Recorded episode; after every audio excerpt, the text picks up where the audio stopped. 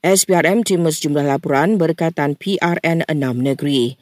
Ini kita dah terima 11. Dua daripadanya adalah daripada ibu pejabat ah, dan sembilan daripadanya daripada negeri-negeri. Ah, dan maklumat-maklumat ini sedang kita proses dan kita sedang ah, lihat sama ada ia perlu disiasat ataupun tidak.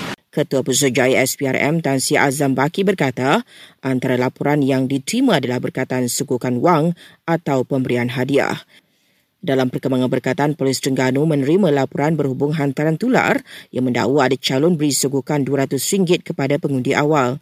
Pihaknya juga mengesan satu aktiviti ceramah yang dijalankan tanpa permit. Sementara itu, tempoh 14 hari berkempen yang ditetapkan SPR akan tamat pada tengah malam esok.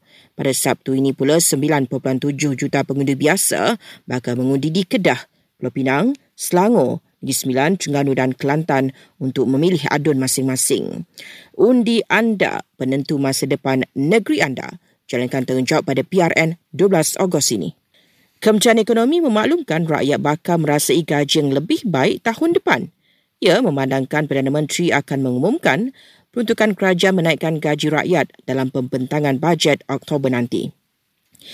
KPM sedang memutamatkan dasar mewajibkan pendidikan di peringkat sekolah menengah sebagai usaha mengekang masalah keciciran pelajar di negara ini.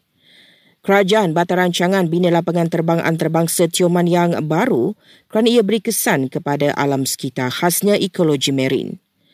Polis Sabah sedang sasar rakaman CCTV tular memaparkan seorang kanak-kanak di kasri pekerja sebuah taska di Kota Kinabalu.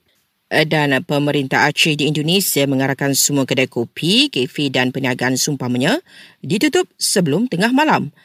Para peniaga di wilayah itu juga perlu memastikan tiada pelanggaran syariat Islam dan diwajibkan menghentikan perniagaan apabila terdengar laungan azan.